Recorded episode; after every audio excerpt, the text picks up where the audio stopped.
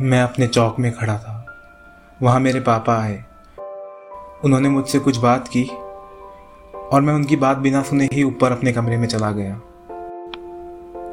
पता नहीं क्यों, पर वो ऊपर आए। शायद से मुझे डांटने या मुझसे बात करने। पर मैं इतने गुस्से में था कि उनकी एक नहीं सुन पाया और साइड में रखा एक चाकू उठा के उनकी छाती में मार दिया।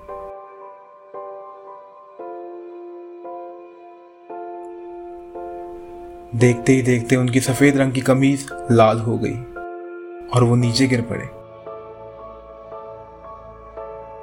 मैं बहुत ज़्यादा डर गया कि मैंने ये क्या कर दिया। एक खून करके अपनी पूरी ज़िंदगी बर्बाद कर ली है।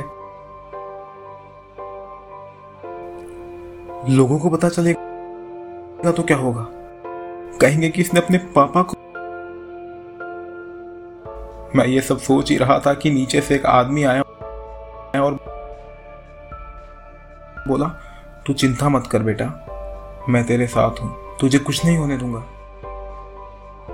मैंने अपने बाप की लाश को उस आदमी के साथ मिलकर उठाया और चुपचाप उसे कहीं ले जाने की कोशिश करने लगा कि अचानक मेरी आँख खुल गई। आपको पता है कि वो आदमी कौन था? पापा।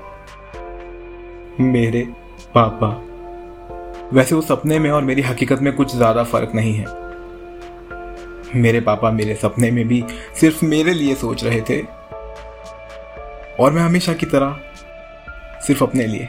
आज फादर्स डे के एक महीने बाद मैंने ये वीडियो बनाया है।